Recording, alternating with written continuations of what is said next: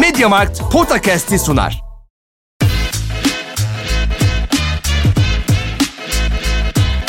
Potakast.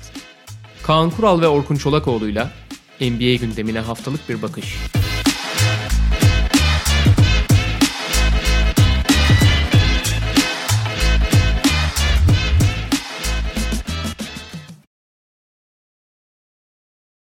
Merhaba, Mediamarkt'ın sunduğu podcast'e hoş geldiniz. Kaan Kural'la birlikte bu hafta yine biraz daha takımlar odaklı konuşacağız. Toprak atma dediğimiz bölüme de geldik Kaan abi sezonda. evet. Yani daha sezon başlarken yerine yatan bir iki takım vardı ama evet, üstüne toprağı atalım artık. Gereken. Atalım atalım. Ya onlar zaten yola çıkarken bu yola baş koymuşlardı. Şimdi tamamen Şurada helvasını yeme zamanı. Aynen öyle. Yani hepsini değilse de işte e, artık neredeyse matematiksel olarak da kopan ya da kopmaya yaklaşanları konuşacağız. Başka bazı takımlarla birlikte bir duyurumuz var. MediaMarkt daha adil bir geleceğe ulaşmak için kadınların iş hayatına katılmasını destekliyor ve Kadının Hikayesi Yarının Hikayesi projesiyle teknolojiden anlamanın kadını erkeği olmaz diyor. Böyle bir projesi var MediaMarkt'ın. Diğer taraftan sosyal sorumluluğunda bilincinde. Evet. Valla teknolojiden anlamam kadın erkeği olmaz. Ben görüyorum Nisan ya çocuğu da olmuyormuş yani. Çocuk kadın erkek oluyor. Nisan gayet anlıyor yani. Evet abi. Bu seni zaman zaman zorlasa da. Evet yapacak bir şey yok. Peki şimdi bu toprak atma bölümüne geçmeden birer iyi durumdaki takımı konuşacağız. Philadelphia'yı biraz yani iki haftadır zaten gelişmeler ışığında epey konuştuk Philadelphia'yı ama bir de Harden'ın ilk maçlarında neler gördük bunları konuşabiliriz. Başta şunu söylemek gerekiyor. Çok zorlu testlere tabi tutulmadı Philadelphia Harden'ın ilk maçlarında. İlk Minnesota ile oynadılar ve deplasmanda oynadılar. O tamam sıkı bir maçtı ama ve farklı kazandılar onu söylemek gerekiyor. Çok iyi hücum performansıyla. Ama ardından gelen iki maç şu anda kolu kanadı kırık durumdaki New York Knicks'e karşı. Bu anlamda hani 3 maçı bir arada değerlendirdiğimizde totalde çok yüksek bir teste tabi tutulmadıklarını söyleyebiliriz. Yine de gördüğümüz şeyler var. Yani başta hücum verimliliği, hücum performansı gerçekten dikkat çekici. İşte James Harden, Joel Embiid kağıt üzerinde düşündürdüğü kadar sahadaki kimya anlamında iyi bir ikili olur mu ya da işte onların oyunlarındaki topa sahip olma gerekliliği bir çakışma yaratır mı diye düşünüyorduk. Şu an için işler harika gidiyor ikisi içinde yani ortaklıkları anlamında. Ve bunun yanında yani başka minor problemlerden tabii ki bahsedilebilir Kaan abi ama zaten iyi bir sezon geçiren Tyrese Maxey'nin de Embiid Harden ortaklığında bir seviye daha atladığını görüyoruz şu ana kadar. Yani çok küçük bir örneklem olduğunu tabii ki bir kez daha söyleyerek bunu da belirtelim ama tamamen göz ardı edilemeyecek kadar da iyi oynuyor Tyrese Maxey. Sen neler söyleyeceksin? Ya aslında teorik olarak Harden Embiid birlikteliği nasıl sonuç verir ya daha doğrusu nasıl ideal bir şekilde bir araya gelirleri ilk üç maçta gördük. Ki yani bunun daha da iyi gideceğini varsayarsak e, bu çok çok iyi bir başlangıç. Yani bir kere Harden her şeyden önce çok mutlu gözüküyor, çok fit gözüküyor, sağlıklı gözüküyor. Bu bir soru işaretiydi ne olursa olsun. Demek ki asıl derdi hamstringinden değil biraz psikolojisindenmiş. Gerçi şu anda balayı mesela hani haftalar ilerledikçe ne olur onu da görürüz ama bir o. İkincisi Harden Embiid işbirliğinin biraz zaman alması mümkündü. Çünkü Embiid kariyerinin başından beri başrol oyuncusu olduğu için genelde çok ikili yani başrol oyuncusu ve artı yanında tehdit yaratan bir toplu oynayan oyuncuyla pek oynamadığı için çok devrilerek oynayan, perde üzerinden oynayan bir oyuncu değildi. Şimdi Harden'la perde üzerinden oynaması da gerekiyor ki daha verimli olması için tabii. Buna alışmak da yani Embiid yapamayacağından değil ama bu bir alışkanlık meselesi. Ama gördük ki hani çok çok fazla perde üzerinden oynamadılar ama onu oynadıklarında da ne kadar tehlikeli olabildiklerini. Yani temelde Harden Embiid işbirliğinin çok kısa sürede çok verimli olduğunu gördük. Daha da iyi olacak tabii ki. Yani hı hı. ve bu takım artık yani hani bunu söylemeye gerek yok tabii ki. Harden Embiid takımı olacak.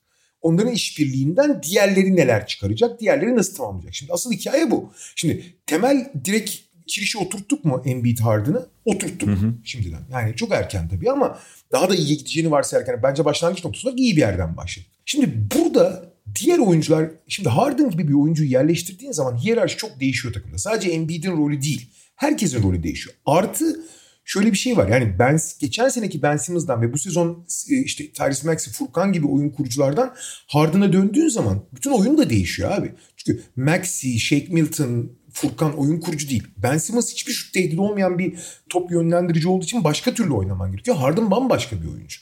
Şimdi bu kadar köklü bir değişiklik kolay değil. Sadece Embiid için değil takım için değil. Artı takımdaki hiyerarşi de çok değişiyor ve bu hiyerarşide şimdi Harden orada olduğu zaman abi herkese istediği topu istediği yerde verir. Yani Harden çok skorer bir kimliğe büründüğü için üstünde unutuluyor ama Harden şu anda ligin hani en iyi 2-3 oyun kurucusundan biri. En iyi 2-3 top yönlendiricisinden biri. Yani e, Chris Paul'le falan yarışır yani. Hani ikili oyun da sadece değil. Yani her yerden her açıyı bulur vesaire. Dribbling üzerinden üretir. Kendi tehdit yarattığı için kendi çekim etkisini de çok iyi kullanır falan filan. Fakat bundan diğer oyuncular nasıl faydalanacak? Hücum anlamında konuşuyorum. Şimdi Tyrese Maxey'nin muazzam faydalandığını görüyoruz. Tyrese Maxey dikine oynayarak oynayan bir koridoru bularak oynayan bir oyuncu. Abi şimdi bu iki tehdit yani Harden Embiid tehdidi öyle koridorlar yaratıyor ki Tyrese Maxey için şey var şenlik var yani. Hı hı. Ha şu anda çok bu üç maçı muazzam oynadı yani çok çok üst düzey oynadı. Hani her zaman bu kadar ekstra olmayabilir ama yani Maxey için bu işbirliği çok işe yarayacak. O belli zaten. Biliyorduk ve hani beklediğimizin çok üzerinde oldu. Fakat burada işin madalyonun diğer tarafı var. Bu işbirliğinin ciddi anlamda zorladığı bazı oyuncular var.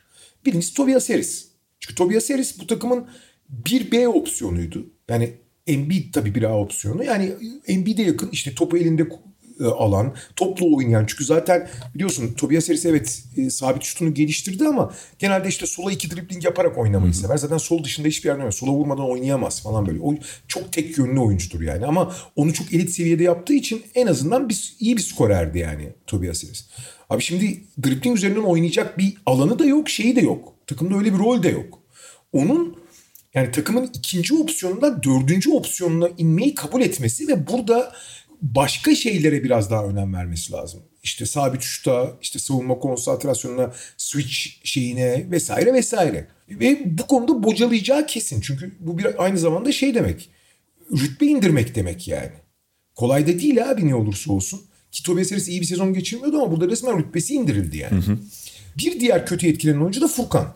Yani Furkan da işte bu sezon işte topla daha çok oynayabilen ve o meziyetlerini gösteren bir oyuncuya evrilmişti. Çok iyi bir dönem geçirdi, çok kötü bir dönem geçirdi vesaire ama şu anda nokta şutuyor. Başka hiçbir rol veremiyorsun Furkan'a da yani bu, bu takım içindeki şeyde. Ve Matisse Taybul abi. Matisse Taybul'un rolü de şimdi Harden geldiği zaman Embiid'in de bu sezon hiç savunma yapmadığını göz önünde bulundurursak rakip düzeni bozan bozguncu rolünde oynuyor Taybul. Şimdi aynı zamanda Harden gibi bir hücum silahı geldiği zaman Taybul'u barındırman da kolay oluyor. Yani hücum anlamında sınırlı bir oyuncuyu barındırman biraz daha kolay. İkili oyunda çünkü ikili sıçramalardan falan da rahat sıyrılabiliyor Harden. Embiid daha rahat top alıyor falan. Zaten Embiid ilk demeçlerinde söyledi. Hayatım ben hayatım bu kadar güzel olduğuna inanamıyorum falan diye. Taybul'u da barındırabildiğin zaman en azından hani savunmanın herkes tembel savunma yaparken Harden'ı biliyoruz zaten. Harden ancak bu post-up savunması yapar. Yani toplu oyuncuyu kovalayamaz. Kovalamaz da zaten. E Tobias Harris orada vasat. Bence orada daha çok konsantre olması lazım. Yani daha büyük sorumluluğu. E Tyrese Maxey bir çaylak çabası ve fiziği yeter. Yani çabası yeterli ama fiziği yetersiz, bilgisi yetersiz. Embiid de yapmıyor zaten. Yani şey sadece maçların kritik yerlerinde asılıyor savunmaya. Taybul'un o bozgunculuğu da yalnız işe yarıyor bu sayede. Bence iyi bir denge buldular. Yani bu barındırma dolayısıyla. İşte özellikle Tobias Harris'in Furkan'ın ve diğer yan parçaların e, mesela şeyin de çok işine geldi bu düzen. George Niang'in. Niang'in rolü kesin artacak ve çok çok da faydalanacaktır. Yani Tyrese Maxey kadar hatta daha fazla faydalanacaktır Joe Niang bu yeni düzenden. Hı hı. Ama e, sonuç itibariyle herkes rolünü başlangıç abi Harden alırken bunları planlamışlardı. Bence planlanan her şey oldu. Hı hı. Yani en azından gördük. Buna uyum sağlayamayanlar da sağlayacak abi. Yapacak bir şey yok yani. Hani Furkan da Tobias Harris de kendini zorlayacak. Sadece ve sadece şey çok kritik abi. Bu üç maçı da kazandılar Harden'la ama üç maçta da şey gördü. Abi Embiid oturduğu zaman inanılmaz ciddi bir uzun eksikliği. Yani Drummond'ın eksikliğinden dolayı uzun yedeği çok bir ciddi problem. Yani Millsap'ten yani Millsap'i oynatıyorlar da Millsap çok kötü durumda. Paramparça oluyorlar. Yani hiç uzun yedekleri yok bir tane oraya şey çam yarması yani bir tane elektrik direği bulmaları lazım yani. Evet ki bu noktada hani kim seçenek olabilecek işte Willie Cauley aldılar ama zaten yani Cauley da boşta olmasının bir sebebi vardı. Dallas'ı, Dallas'tan kaçmıştı ha biliyorsun. Evet evet. İzin alıp gitti sonra 20 gün haber alamadı. Ama zaten hani Dallas'ta iyi gidersen git şeklindeydi yani. Colin Stein'ın durumu oydu. Mesela DeAndre Jordan ismi dolaşıyordu ama DeAndre Jordan'ın da halini biliyoruz. Abi şöyle DeAndre Jordan faydalı olabilir bence. Çok faydalı olabilir. Sadece alt, yani sahaya 6 kişi çıkarlar ve 6. oyuncu olarak olursa olur. Yani. Hmm, Yani o, o- olabilir ki o zaman da bozma ihtimali var şu anki DeAndre Evet Jordan. evet. Yani şöyle 6. oyuncu olarak oynasa bile olmayabilir. Yani herhangi bir şekilde DeAndre Jordan'dan bir şey ümit ediyor olmak yani delilik ya. Yok öyle bir şey yani. Yani bu arada Lakers'la Philadelphia arasında garip bir devri geçmiş uzun sirkülasyonu oluştu farkında. Dwight Howard, Andre Drummond, DeAndre Jordan. Ve şey hani, e, hani DeAndre Jordan'ı son bir yıl içerisinde izlemediyseniz eğer böyle düşünüp ya Andre Drummond'ın Dwight Howard'ın verdiği ölçüde işte 10-12 dakikayla sınırlı bir işi katkıyı neden DeAndre Jordan vermesin diye düşünebilirsiniz. Ama işte son bir yılda izlemediyseniz DeAndre Jordan bir kere mental olarak çok uzaklaşmış durumda basketboldan. Yoksa yani daha önceki dönemde ve teorik olarak yapabilirdi o da Andre Drummond'ın ya da Dwight Howard'ın yaptığını. Fakat felaket durumda şu anda oyuncu. İşte opsiyon olarak da bunların isminin geçiyor olması biraz hani o konudaki sıkıntıyı zaten ortaya seriyor. Bir de şu var abi yani dediğin gibi sonuçta işte Furkan'dan George Niang'e işte Tobias Harris'ine hepsi belli ölçüde bunlara ayak uydurmak durumda. Yani burada Philadelphia'da artık onlara göre bir giysi bir şey yapılmayacak. Çatı kuruldu. Fakat yani farklı sebeplerle şu anda ve bundan sonrası için Philadelphia 4 oyuncu dışında hadi Tobias Harris'i de içeri atıyorum. Alacağı katkı konusunda emin olamayacaktır. Ve zaman zaman yani Philadelphia o katkıyı alamadığı için de mağlup olabilir. Bilhassa playoff'ta. Çünkü yani şu anki bench'e bakıyorsun. Hadi Niang'i bir kenara ayıralım. Çünkü sen de bahsettin yani o, o sınırlanan rol zaten onun için gayet iyi bir şey ve oyuncu veriyor vermesi gerekeni. Ama bak Danny Green artık şey iyice yaşlandı. De- Danny Green ile DeAndre Jordan yan yana çok iyi olabilir. yani şöyle tabii Danny Green ile DeAndre Jordan aynı kefeye koyuyorum. Danny Green maalesef yaşlandı ve yetenekleri geriye düştü. Yani DeAndre Jordan bitti yani hani şey Evet. ha- hakikaten yani bir elektrik direğini yaptığını bile yapamıyor artık yani. Danny Green de gerçekten yaşlandı. Şimdi hani sabit şutör olarak hücumda katkı versin ne olacak falan diye düşünüyorsunuz. Belki birkaç sezondur öyle hesaba katılıyor ama artık orada da çok istikrarsız durumda. Paul Millsap işte pivot yedeği olduğunda zaten kısa kalıyor artı o da iyi durumda değil sezon başından beri yani Brooklyn'de de zaten bekleneni veremedi. Abi bak DeAndre Jordan dedik. DeAndre Jordan ve Paul Millsap o kadar uzun ihtiyacı olan Brooklyn onlardan faydalanamadı yani. O kadar kötü durumdalar yani. Furkan topla oynamayınca geriye gitti maalesef ve şu anda çok kötü durumda. E Shake Milton'ın topla oynaması lazım bir katkı kendi katkısını verebilmesi için ama şu anda ona kalan bir top yok. E Shake Milton da biraz devre dışı kalıyor. E geriye de zaten Paul Reed'ler, Isaiah Joe'lar falan kalıyor yani. Ve ilk beşe geldiğimizde de şimdi Matisse Thybulle kuşkusuz oyunun bir yönünde sürekli değerli bir oyuncu ama Matisse Thybulle sürekli ris- risk edilecek. E işte yani onu barın yani zaten abi Matisse Thybulle hücumda bir şeyler verebiliyor olsa atıyorum yüzde çok yüzdeli değil yüzde 32 ile üçlük yüzde 33 ile üçlük atıyor olsa muazzam oyuncu olur. Sorun şu ki hücumda riske edildiği için barındırır. Ama şimdi barındırmak bir nebze daha kolay. Bir de Doug Rivers hani çok da zor bir şey değil ama mantıklı bir şey yapmış. Harden ve Tobias Harris'i erken çıkarıp Evet. Sonra Embiid ve Maxi kenardayken Harden ve Tobias Harris'i koyuyor. Böylece yani bu dörtlüden Harris, Maxi, Embiid ve Harden'dan yani dört tane temel skor opsiyonu ikisi sürekli sahada oluyor. Hı hı.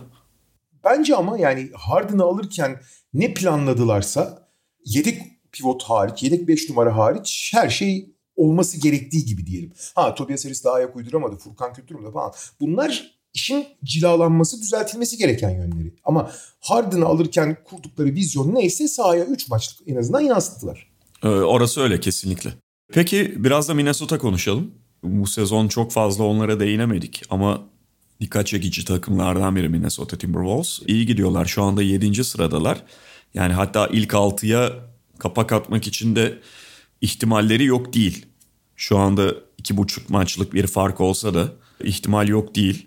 Abi aslında Minnesota bayağı iyi gidiyor gitmesine de şey önündeki Denver ve Dallas sürekli kaçtığı için bir türlü yakalayamadı Evet orayı. yani onlar da çünkü toparlandı sezon başına kıyasla.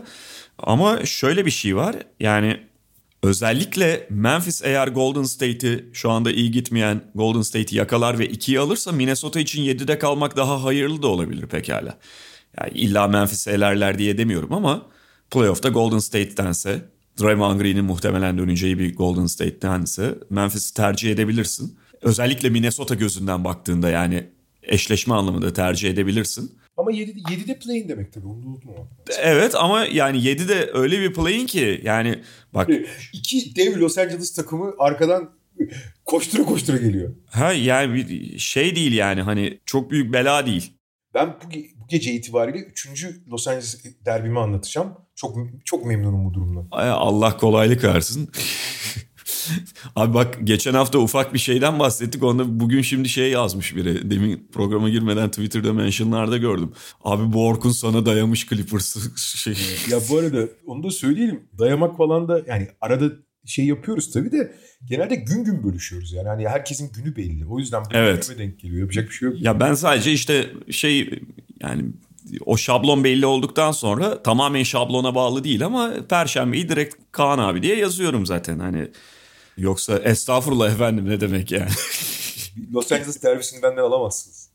Tabii ki. Ya ha, onu diyordum yani Minnesota şimdi hani New Orleans kısmen toparlandı da New Orleans da Lakers'ı geçebilir. Evet. Lakers hani Anthony Davis döndüyse tabii ki bir belli bir Minnesota tarafından korkutuculuğu olabilir ama bence çok kötü durumdalar. İşte geçen hafta da bahsettik ve toparlanmayacak düzeyde şey ve, artık Lakers'ın problemleri. Lakers psikolojik olarak da kötü durumda abi. E, evet zaten hani LeBron takımlarında LeBron'un çenesi bu şekilde çalışmaya başladığında içeriği de anlayabiliyorsunuz yani. Aynen. O herkes adına biraz şey diyor arkadaşlar tünelin bu ucu bombok bir yere çıktı. Clippers ama her zaman riskli abi. Yani Paul George'un dönme ihtimali daha şiddetli dile getirilmeye başladı çünkü. Hani Kavay'ın dönme ihtimali çok düşük olsa da onu da kesinlikle olmayacak diye göz, göz ardı edemezsin yani. Evet ama işte orada da şey yani hani sen 7'de kal Clippers'a yakalanma şimdi ondan sonra düşünme.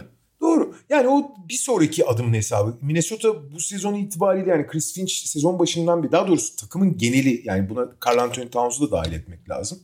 D'Angelo Russell yani bu takımın lay lay lom havasının en önemli iki temsilcisi D'Angelo Russell ve Carl Anthony Towns'du. Yani onların Hani iyi oyuncular belli seviyenin üzerinde oyuncular. Hatta Carl Anthony Towns elit bir oyuncu. Ben D'Angelo Russell'ı hiç sevmem ama onun da belli bir seviyede oyuncu olduğunu kabul etmek lazım. Ama onlar sezon başından beri bu sezona ne kadar ciddiyetle baktıklarını gösterdiler ve haklarını teslim edelim. Bir takım eksikleri olsa da çabaları konusunda hiç kimse bir şey söyleyemez. Yani ne, hem Russell hem Towns özelinde konuşuyorum. Diğer oyuncular için böyle bir şey söylemeye çok gerek yok. Hatta belki de biraz Anthony Edwards için. Yani üç temel oyuncu için. Üçü de yani inanılmaz bir eforla oynuyor Minnesota. O yüzden onların bir takım kültürünü değiştirme adanmışlığı olduğu için ben onlar kazanabildikleri kadar maçı kazanacaklarını düşünüyorum şahsen. Hı hı. Peki şimdi şöyle bir şey var hani Minnesota'ya buradan girelim. İlginç bir nokta. Bu takım sezon başında en iyi savunma takımlarından biriydi. Evet. Yani 1-2 düzeyinde değildi ama ilk 5 içerisine falan bir girdikleri dönem olmuştu uzun süre 10-11'lerde takıldılar zaten. Evet yani. yani son son bir aylık süreye kadar 11. mi neydi? 10. mu 11. miydi öyle bir şeydi. Yani ilk 5 falan seviyesinde çok uzun kalmadı ama e, ilk 10'larda falan evet takıldı epey.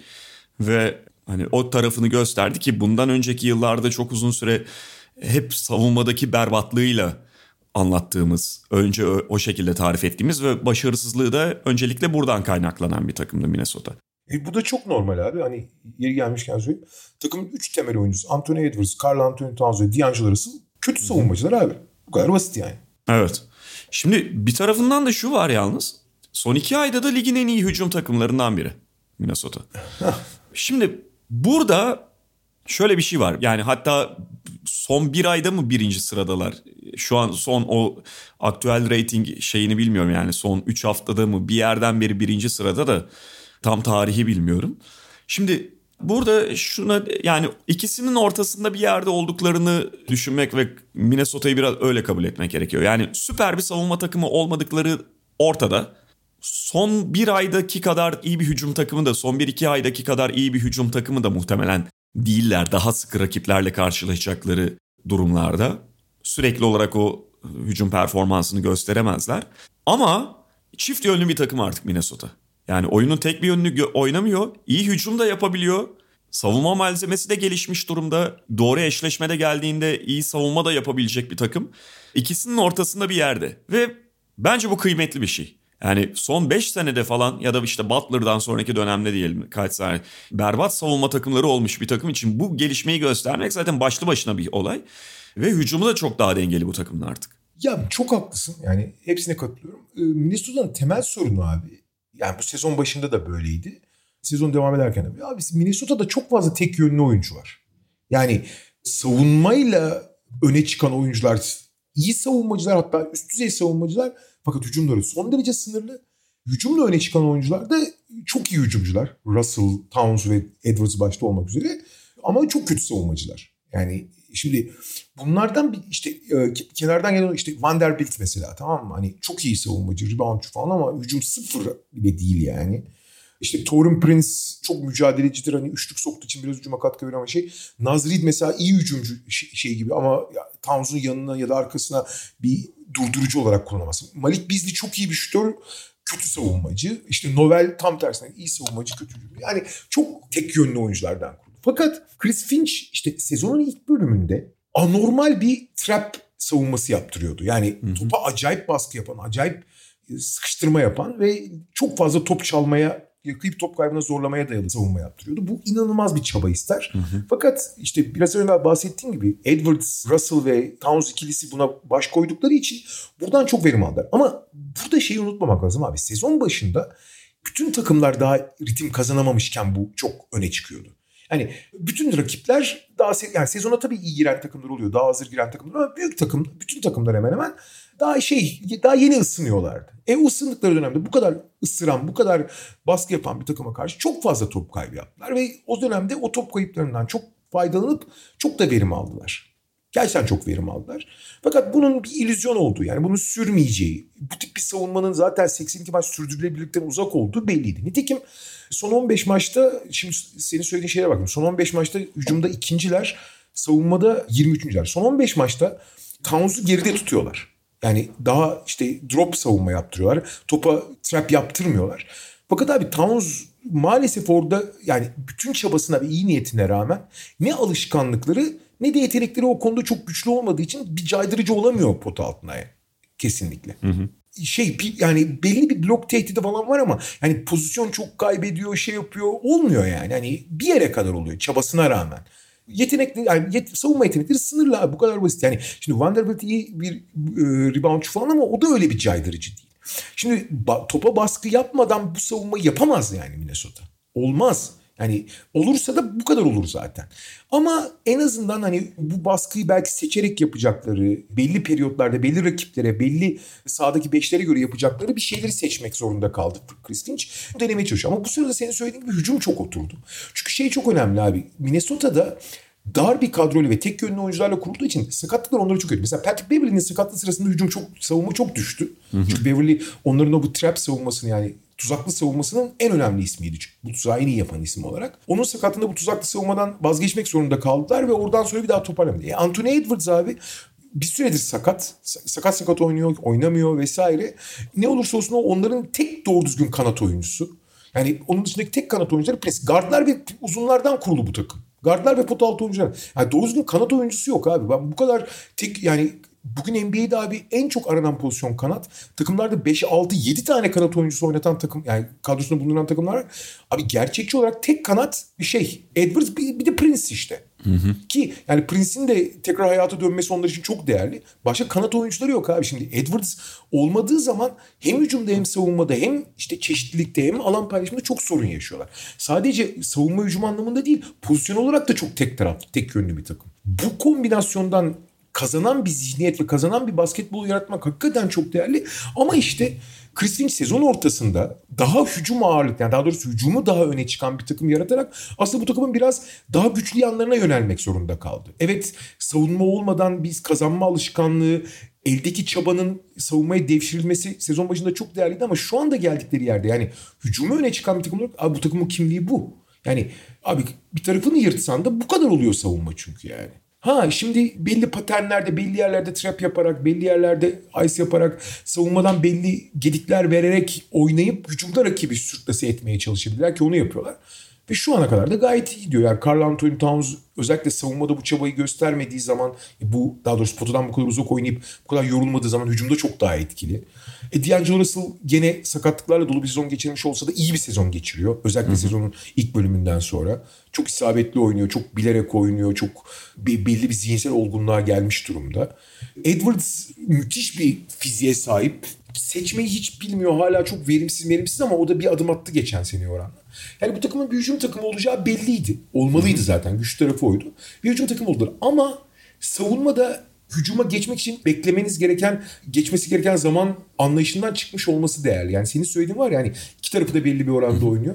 Savunmayı evet oynamaya çalışıyor ama çok iyi oynamıyor. Ama en azından abi şu savunma bitsin de bir an evvel hücuma geçelim kafasında değiller artık yani. Ee, yok değil ve yani belli ölçüde destekleyecek kadar da yapabiliyor savunmayı. Yani ortalama düzeyde belki bir de geçen gün mesela Jaden McDaniels'a mı ne sordular ya da Vanderbilt'e.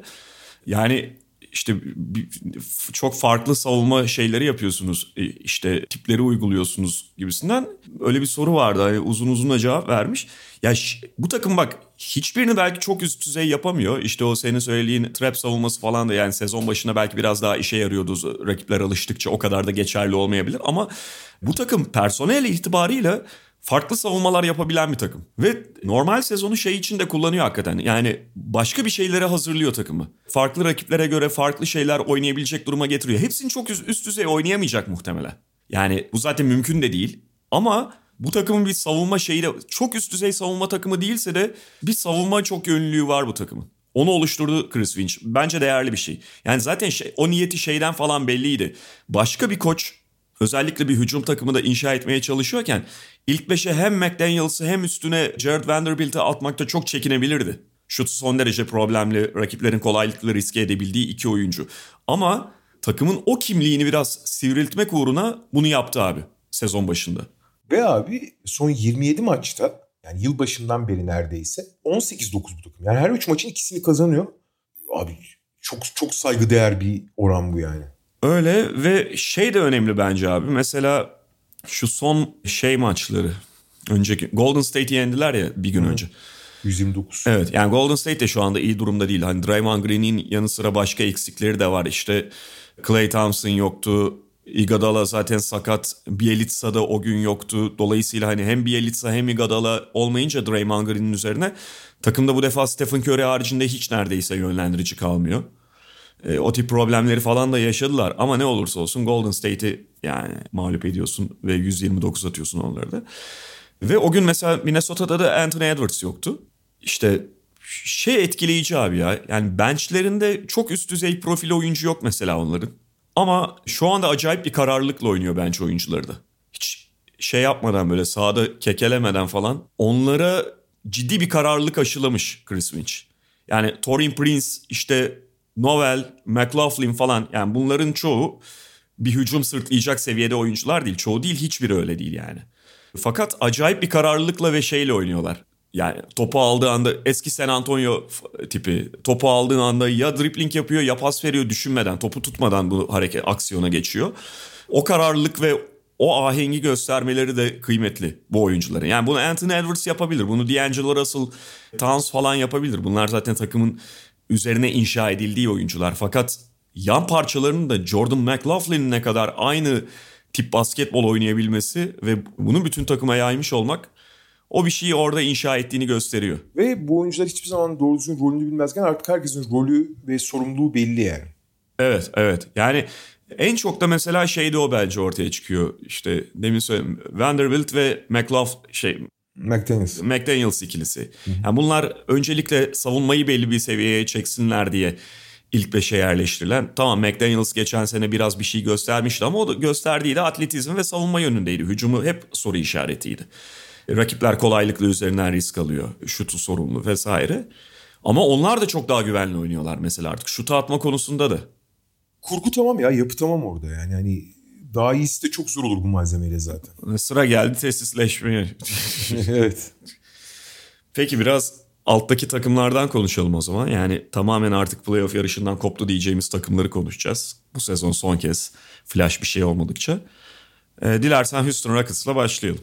Zaten yani bugün 5 takım konuşmayı düşünüyoruz. Aha. Bunların 4'ü zaten sezona şey playoff iddiası değil yani şey lotarya iddiasıyla girmişti. Aynen. Sadece biri eklendi onlara en azından şimdilik. Ya tabii ki lotaryaya giremeyen çok başarılı takımlar var ama hani sezon içinde havlu atan bir tane var. Şu anda mesela Sacramento'da çok kötü ama havlu atmış durumda değil. Biz havlu atanları söylüyoruz. Yani hı hı. tamamen ölmeye yatanları. Zaten bunların dördü direkt hani öyle başlamıştı. Houston'da başlarsak bence bu grup içinde yani bunu hani ölmeye yatan ya da kaybetmeye çıkan, lotarya oynayan değil.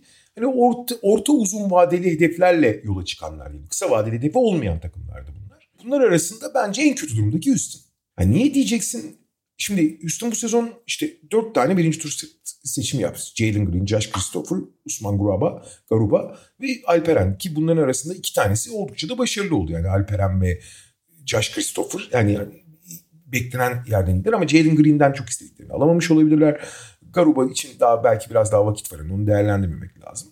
E sonuçta Harden ayrılışından sonra bir yeniden yapılanma. Hani diğer takımların yaptıklarından farklı ne yapıyorlar da başarısız dersin. Bir Jalen Green'in hani çok zor bir sezon geçiriyor olması ama çok fizik olarak ince bir oyuncu olduğu için o atletizmi kullanacak bir alan paylaşımı takım kurgusu olmadığından ince fizik ve atletizme dayalı oyuncular kalabalıkta ve çok güçlü takımlara karşı çok zorlanırlar. Jalen Green de zorlanıyor.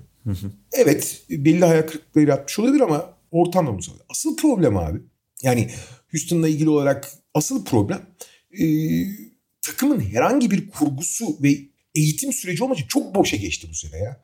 Ya şimdi bakıyorsun hani Kevin Porter Jr. ve şeyle Jalen Green'le başlıyorsun. Biri çaylak ve çok zayıf. Diğeri aklı bir karış arada delinin teki. Abi şimdi buradan bir kurgu falan oturtmana imkan yok ki. Yani zaten sezonun önemli bir... Yani hala öyleler de biraz azalttılar. Çünkü Kevin Porter oynamadığı dönemde Garrison Matthews ve Eric Gordon devreye girdiğinde biraz toparlamışlardı. Ligin açık ara en çok top kaybeden takımı. Hı hı. Bunu Alperen falan da da. Şimdi herhangi bir şekilde doğru düzgün kurgu olmadığı zaman top kayıpları konusunda belli bir yaptırım olmadığı Tamam top kaybetsin abi. Genç oyuncu bunlar tamam mı? Genç takım yani top kaybetmesi değil. Fakat sistemi çalıştırmak için yani oyuncuları geliştirmek için yapılan top kayıpları bir de sırf disiplinsizlikten, saçmalıktan, zırtopozluktan yapılan top kayıpları var.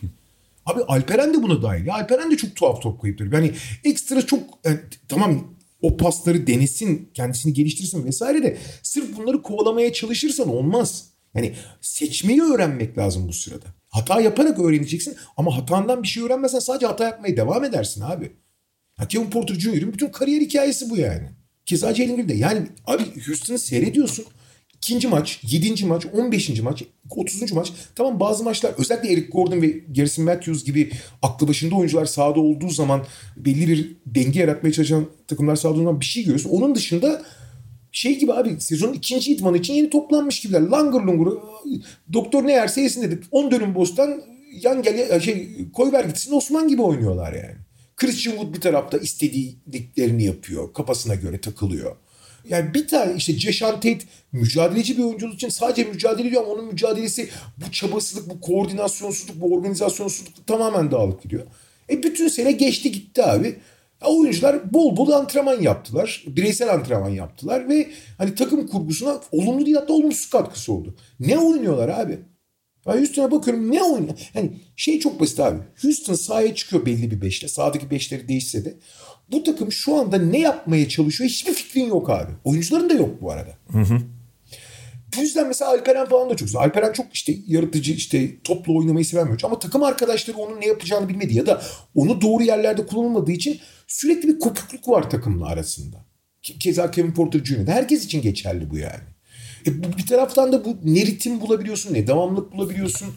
Ee, abi Stephen Say yani tamam bu takım lig sonuncusu olabilir. Bunda bir sakınca yok. Yani yani kadroya baktığın zaman.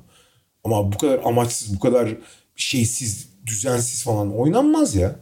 Bu proses döneminin başındaki Philadelphia takımları vardı ya abi yani en kötü dereceyi takım derken yani işte bir araya getirilmiş kadrolar en kötü dereceyi elde etsin diye oluşturulmuş olanlar. Şimdi burada da mesela belli kadrolarında bulunan ve hani üst sıralardan falan draft edilmiş genç oyuncular için söz konusu olan bir problemdi. O kadar lidersiz, o kadar başıboş halde bırakılmış takım kurduğun zaman ileriye dönük bir potansiyel potansiyeli olan bir şeyler vaat eden oyuncular da kayboluyor o karmaşanın ve düzensizliğin başıboşluğun içinde. Ve kötü kötü Kaybolabiliyor en azından yani her hepsi. alışkanlıklar edinebiliyorlar. Aynen. Yani bunu hepsi için bir kesin şey olarak söylemeyelim. Bazı çok olgun bir oyuncu aynı etkiyi yaşamayabilir.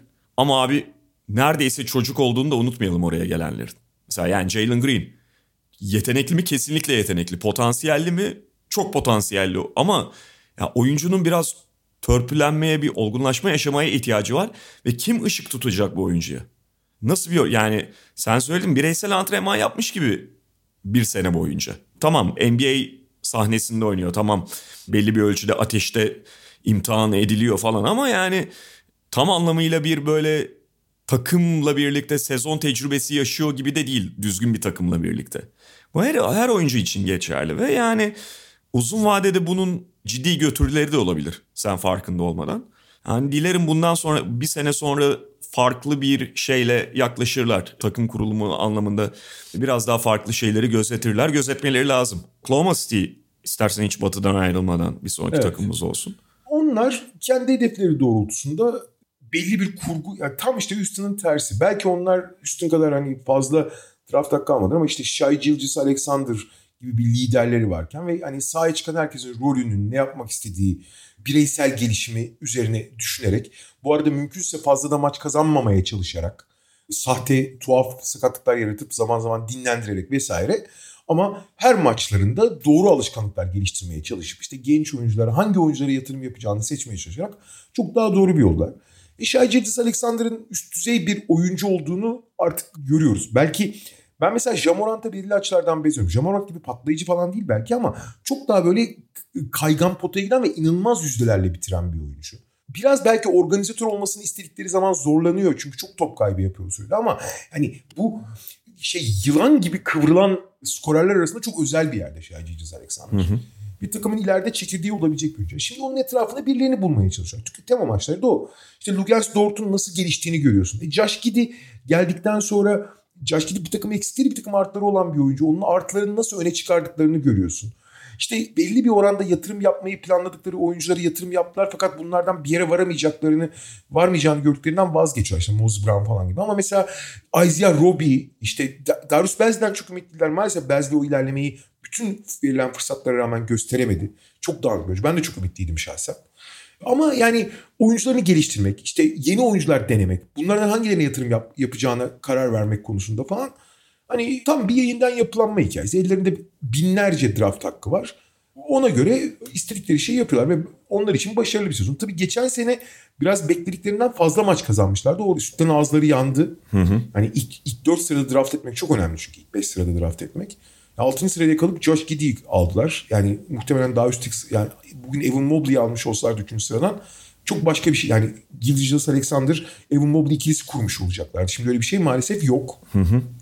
Ve bu draft da kritik mesela. Bu draftta da genelde hani 4-5'in dışına çıktığında bir anda seviye düşüyor Evet. yönünde. Ya Gidi'den memnunlardır eminim. Gidi gerçekten iyi bir sezon geçirdi ama şimdi bir Mobley'e sahip olmak ya da Scottie Barnes'a sahip olmak başka bir şey yani. Barnes'ı alırlar mıydı bilmiyorum ama yani sonuçta oralarda olmak istiyorlar. Ama sahaya çıkardıkları beşlerle en doğrusunu, en kur- doğru kurguyla, en oyuncuları geliştir- geliştirecek şekilde oynuyorlar sonuç itibariyle. Bu arada geçtiğimiz günlerde bir beş vardı abi sahada. Ulan yuh dedim bu ne? Son çeyrek abi kafa kafaya giden bir maç. Sağdaki beş söylüyorum abi. Theo Maledon, Lindy Waters, Whit Krejci, Alexey Pokusevski ve Olivia Sarr. Ya tek Amerikalı Waters zaten abi ben mesela ya geçtiğimiz günlerde bir kere görmüştüm. Ulan bu adam gerçek ya 10 günlük kontratla gelen var ya Covid protokolü. Böyle yani abi tam şeyli kontrat çekmiş abi çek oyuncuymuş yani. Ha ben işte vay helal olsun çek kardeşim dedim yani. Ha hiç tanımıyorum. Olivia Sarı falan duydum hani biliyordum Fransız oyuncu. Yani ama yani şu beşle oynanır mı abi? Valla Thunder kendi şey yapmak istediği yönü mesela Houston kadar darmadağın olan oyuncularını o kadar şey bırakan bir yapı değil ama abi onların da artık yavaş yavaş bir şey oluşturmaya başlaması lazım. Hani bundan sonraki yılı yani şey gelecek sezondan itibaren diyorum. Ha tabii şey önemli yani o biraz da iş dönüp dolaşıp oraya düğümleniyor. Dediğin gibi draftta bir sonraki büyük parçayı bulmak. Kaçırdıkça onu çünkü öteliyorsun rebuilding'i. Ama Bu fazla uzadığında da abi başka te- tehlikeleri beraberinde getiriyor. Bakalım yani şimdi kuradan istediklerini alabilecekler mi o yüzden ya da hani kuradan demeyeyim sadece bazen kurayla bitmiyor iş. Draftta belli oluyor ama o iş uza- uzadıkça çünkü başka bir sarmalın içine giriyorsun. Şimdi Sacramento'yu buraya dahil etsek mi bilemedim. Et ya etmeyelim çünkü onlar sezona havlu atmadı. Ha. sezon onları havlu attı. Çoktan terk etti ama onlar sezona havlu attı. Yani zaten en son yaptıkları Sabonis takasından belli. Onlar hala maç kazanmaya çalışıyor. Onlar hala yani Haliburton'u verip Sabonis'i alıyorsan bu uzun vadeli değil kısa vadeli gösterdiğini düşünüyorum. O yani iler toprak atarız onlara gelecek haftalarda ama Ki biz şu anda havlu atanları konuşuyoruz. E, ki Sabonis hani takıma geldikten sonra biliyorsun iki maçlık göz kamaştıran bir galibiyet serileri de vardı. sonraki sonraki altı maçın beşini kaybettiler ama yani uzun yıllar unutulmaz o iki maçlık seri. Gerçekten neler oluyor demiştik. Neyse ha benim Sacramento'ma diyerek o zaman doğuya geçelim. Orlando. Onlar da yani uzun süre buna sırt çevirdikten uzun süre hayır biz playoff takımıyız dedikten sonra ki yalan yok yani bir şekilde playoff takımı olmayı da başarıyordu Orlando Magic. Playoff'un ilk maçında kazanıyordu. Evet. İlk maçta bir klasik Toronto galibiyetleri falan oluyordu. Evet. e, Milwaukee'yi de yenmişlerdi abi. Birinci Milwaukee. doğru doğru. Şimdi yani geçen sene nihayet o kabule vardılar. Bu sene de işte tam ilk tam yılındalar diyelim yeniden yapılanmanın. Geçen sezonun ortasında işte Gordon ve şeyi yolladıktan sonra Vucevic'i. Vucevic'i. Geçen sezonun ortasında reset attılar takımı. Evet bu sene de ilk tam sezonundalar yeniden yapılanmanın ve işte artık onun sonuna doğru geliyorlar. Yani bu şeyde olan bu yeniden yapılanma sürecinde olan bütün takımlar için söylediğimiz şey tabii ki Orlando için de geçerli. Yani başta o saç ayağını bulman gerekiyor. Kimin üzerinde inşa edeceksin. Ve şu anki Orlando takımında net böyle ileriki yılların bir numarası bu adam olacak dediğim bir oyuncu yok aslında. Ama kısa dönem hani henüz geçen sezonun ortasında bu kararı verdiklerini bir yerinde başka bir yola girdiklerini düşünürsek de bu kısa dönemin meyveleri de fena değil. Yani belki net Hiç bir birinci, bence. birinci net bir o, o tip birinci oyuncuları yok ama bir sürü ikinci oyuncu olmaya aday adam var. Bu süreye göre en azından bir sürü diyeyim. Franz Wagner işte Wendell Carter burada nihayet bir şeyler göstermeye başladı. Jalen Sachs belki iyi bir sezon geçirmedi ama o rollere aday bir oyuncu ve henüz yani ona sabır gösterebilirler. Hatta Mo Bamba'dan nabız almaya baş- başladılar bu sezon. Bütün bunları bir arada değerlendirdiğimizde. Cole Cole Anthony doğru. Yani bütün bunları bir arada değerlendirdiğimizde fena geçmeyen bir sezon diyebiliriz onlar açısından. Ve Oklahoma City ölçeğinde ne yaptığını bilen, acayip bir mücadele eden. Yani Orlando'nun şeyden, efordan ya da çabadan dolayı teslim ol, yani çabasızlıktan dolayı teslim olduğu tek bir maç bile yok abi. Hı hı. Yani her maçı sonuna kadar, yeteneklerini sonuna kadar oynadılar ki bu çok önemli bir şey abi her şeyden önce bu genç oyuncuların şey için. Artı genç oyuncuların gelişimine bakıyorsun. Abi geçen sene sonunda ben Cole Anthony için şey diyordum. Çaylak kontratının sonunda Unix kazana gider diyordum yani. Abi hiç öyle değil. Yani evet sezon başındaki formunu belki sürdüremedi sezonun ikinci yarısında ama hani çok ekstra eforla oynamanın fiziksel olarak yıpratıcılığıyla da alakalı o. Ama önemli bir aşama gösterdiği ortada. E Jalen Sachs kötü bir sezon geçiriyor. Özellikle to- top hakimiyeti konusunda ciddi problemler. Korkunç top kaybediyor. Ama acayip yürekli bir oyuncu. Özellikle ikinci top yönlendirici olarak falan daha çaylak olduğunu unutmayalım. Gelecek senelerde payda verebilecek bir oyuncu. E Franz Wagner bu draftın en başarılı seçimlerinden biri seçildiği yere göre bakarsan. Birkaç rolü oynayabilen, çok uzun adımlarla oynayan, inanılmaz cesur. Şey çok önemli abi. Rekabet o rekabetçi oyunculara sahip olmak karakter olarak çok önemli. Yani Cole Anthony öyle, Jalen Suggs öyle, şey öyle. Franz Wagner. Mesela Wendell Carter Jr. hiç öyle değildi. Bu takımda o da öyle oldu. Mo Bamba'dan nabız alıyorlar diyorsun. Tamamen bu diğer oyuncuların anormal iştahıyla alakalı bir konu. Bu sadece koçun yapabileceği bir şey değil abi. Takımın Evet. havasıyla da alakalı yani. Evet Franz Wagner işte o uzun adımlarla oynayarak bir de Franz Wagner abi çok aldatıcı şekilde uzun bir adam. Ben iki oyuncu var abi NBA'de. Hiç tahmin etmiyorsun o kadar uzun olduklarını. Biri Kevin Huerter. Hı hı. Abi Kevin Huerter 2.02. Yani herkes 1.95 falan gibi duruyor zaten. Yani kızıl saçlı beyaz olduğu için. Franz Wagner de sarışın falan olduğu için. Franz Wagner 2.10 abi. Evet abi. Acayip uzunlar yani. Franz Wagner'i 2.05 civarlarında falan düşünüyorsun sahada ilk şey yaptığında Evet. böyle. Yani şey bir Kevin Huerter bir o abi. İkisi yani hakikaten şaşırtıcı derecede uzun ve o hani bir de oyun stilleri o uzunlukla oynamadıkları için hani uzun gibi yani işte Kevin Örter uzun bir forvet gibi değil kısa bir forvet gibi oynadığı için Franz Wagner de işte bir pivot gibi falan değil de 3-4 numara gibi oynadığı için çok fark yaratıyor. Evet. Yani onların belki atletik bazı eksiklikleri ki Franz Wagner'in o kadar eksiği de yok. Çok fazla kapatabiliyorlar bu uzunluklarını uzunluklarıyla. E, bu işte mesela şey çok önemliydi. Sezon başında çaylak kontratı bitiyordu şeylerin. Yani bu sezon son çaylak yılıydı. Mo Bamba ile Wendell Carter Jr. Birine kontrat vereceklerdi ve Wendell Carter Jr.'a vermeyi tercih ettiler. Şimdi bu çok kritik bir seçim abi. Şimdi Mo Bamba potansiyel olarak daha yüksek potansiyel. Yani NBA, NBA tarihinin gördüğü en geniş uzun kulaçlı adamı. Kendi draft ettikleri adam vesaire. Ama onun yerine Wendell yani ikisi de hayal kırıklığı yaratmış oyuncularken Wendell Carter Jr.'a verdiler. Wendell Carter Jr. bunun altından kalktı ve iyi bir yatırım olduğunu gösterdi. Mo Bamba'dan nabız aldılar ama ben ona kontrat vereceklerini çok zannetmiyorum. Yani çünkü çok o uzun istediklerini, uzundan istediklerini alamamış olabilir. Ama şimdi bakıyorsun abi. Jalen Suggs, Cole Anthony, Franz Wagner, Wendell Carter Jr. Sen senin söylediğin gibi ikinci oyuncu olmayan nabzet oyuncular var ama en azından üçüncü, dördüncü oyuncuları buldular parçaları. Bunları birleştirip başka bir takasa gidebilirler takımdan ayrılacak e, bir oyuncu olduğu zaman. Bence bu adamda gene harika bir yeniden yapalım. Yalnız işin diğer tarafını çok hiç iyi beceremediler bence. Yani takımda takıma abilik yapan ama takımın zaman çizelgesine, takımın uzun vadeli hedeflerine hiç uyulmayan oyuncular vardı. İşte Terence Ross, Gary Harris ve Robin Lopez. Abi şimdi Robin Lopez'i niye aldıkları ayrı bir tartışma konusu. Belki hani uzunlara biraz abilik etsin diye ki etmiştir. Fakat abi sezon ortasında, geçen sezon ortasında yaptıkları gibi bu oyuncuları göndermeleri gerekiyordu.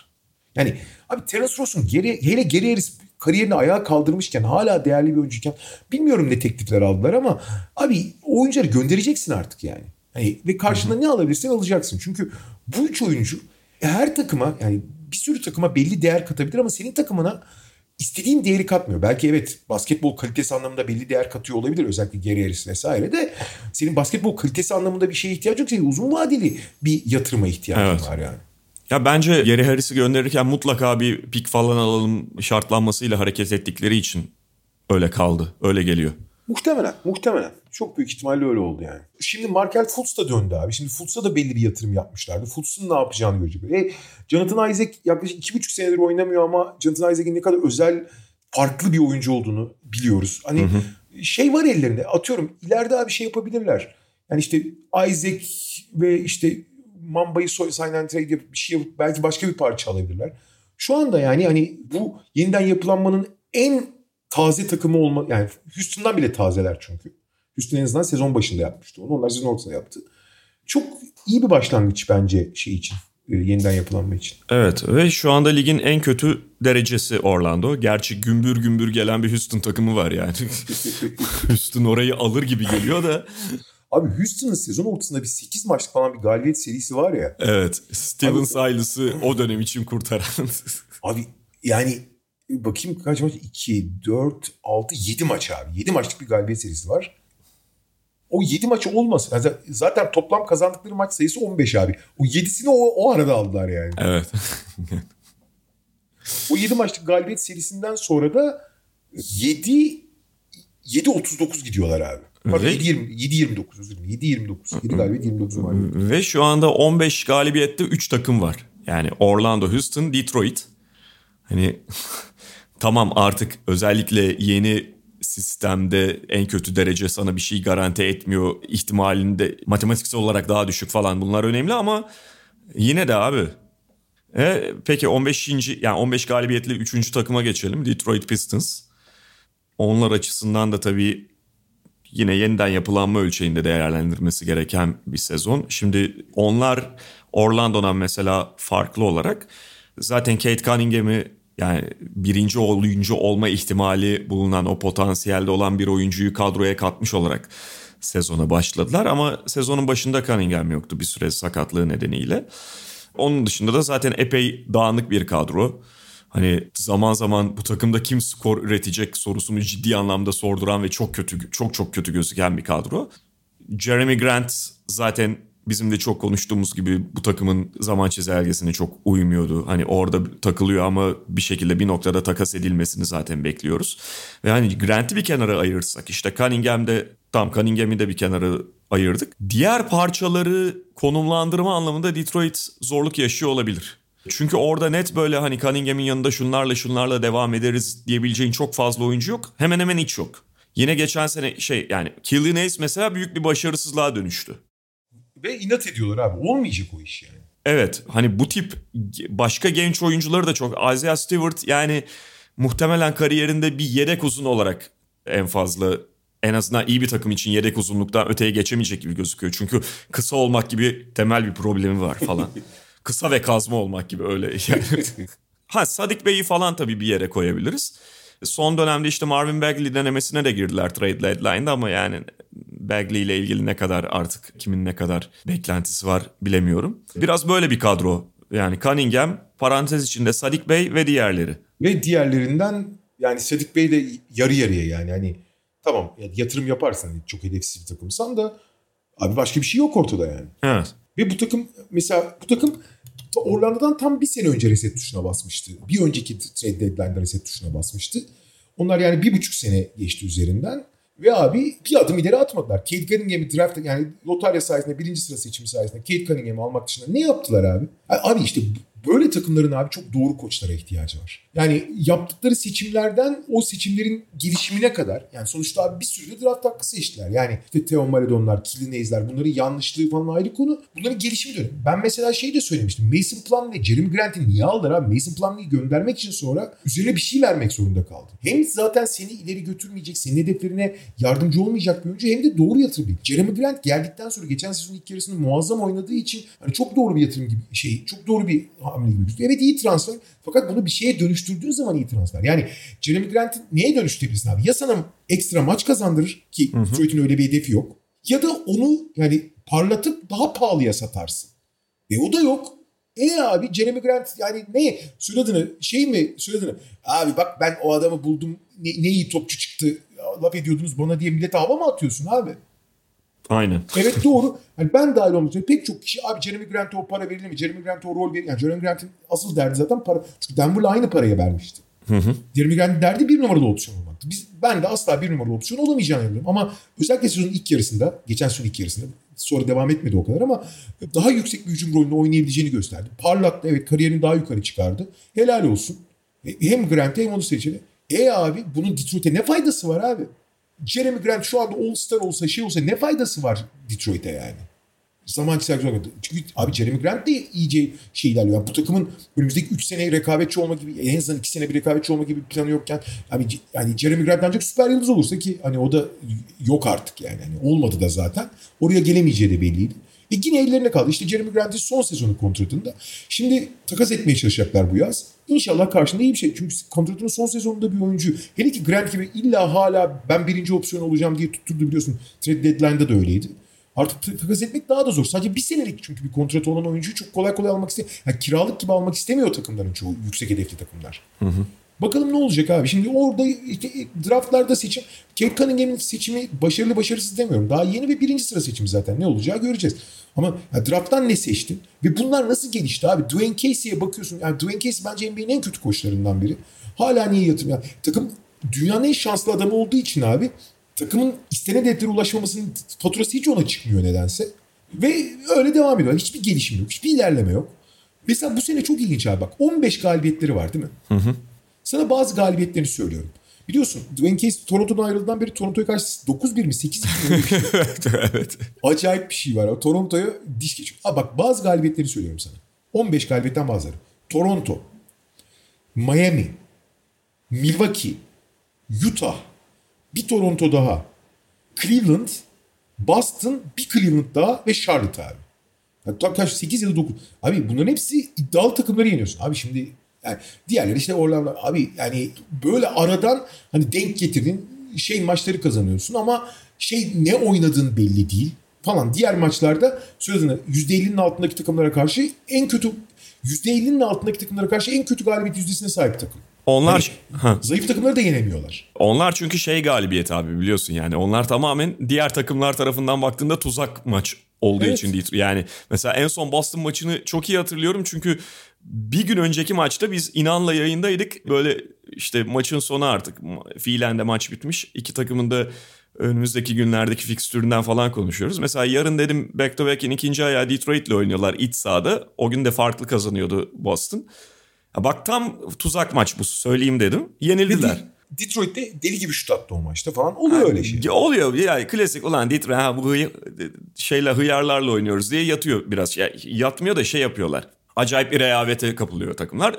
NBA normal sezonunda yani çok örneğini gördüğümüz bir durum bu. Ve yani ne draft seçimleriyle yani sonuçta bir buçuk yıllık yeniden yapılanma konusunda bakıyorsun abi ellerinde hiçbir şey yok. Yani Kate Cunningham'i saymıyorum dediğim gibi. Yani Kate Cunningham'i suyun adını bota versen hani Siri'ye sorsan o da onu seçecek zaten. E ama Kate Cunningham işte sezona çok talihsiz girdi. Sakat girdi. Sezon, çaylak oyuncunun sezona sakat girmesi çok kötü bir şey abi. Evet. Hiç ritim bulamıyor falan. Tamam onu bir kere yapıyorum. Abi ne gelişti ya? Ne gelişti? Hani şu eldeki oyunculardan nereye vardılar yani? Herhangi birinde bir gelişim var mı? Oyunda bir gelişim var mı? Isaiah Stewart kısa evet işte sorunları var. İşte Sadik Bey. Sadik Bey bir şütör olarak girmişti. Hani şütörlüğün yanına biraz driblingde bir şey ekledi mi? Yok. Theo Maledon, Killian Hayes bir şeyler eklediler mi abi? Takım bir şey yapmaya çalışıyor mu? Belli oyuncuların üzerine konsantre olup belli bir oyun planı sergiliyor mu? Ne yapıyorlar abi? Bir tek şey için olumlu konuşabilirim. Daha doğrusu hatta iki isim diyeyim aslında. Frank Jackson bence hani yedek oyun kurucu olarak belli bir şey gösterdi, çıkış gösterdi. Onunki biraz daha bireysel bence. Ki hani o da genç bir oyuncu değil onu da söyleyelim hani 24 yaşına geldi artık.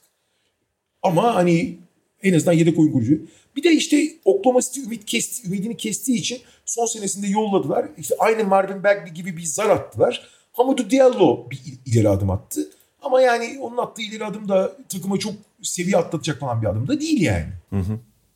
Hani geliş yani gelişen oyunculardan hani hiç kimse gelişmedi derken hani bunu bahsetmemiz lazım. Hani gelişti adamın hakkı diyemeyelim. Hamidou Diallo'nun.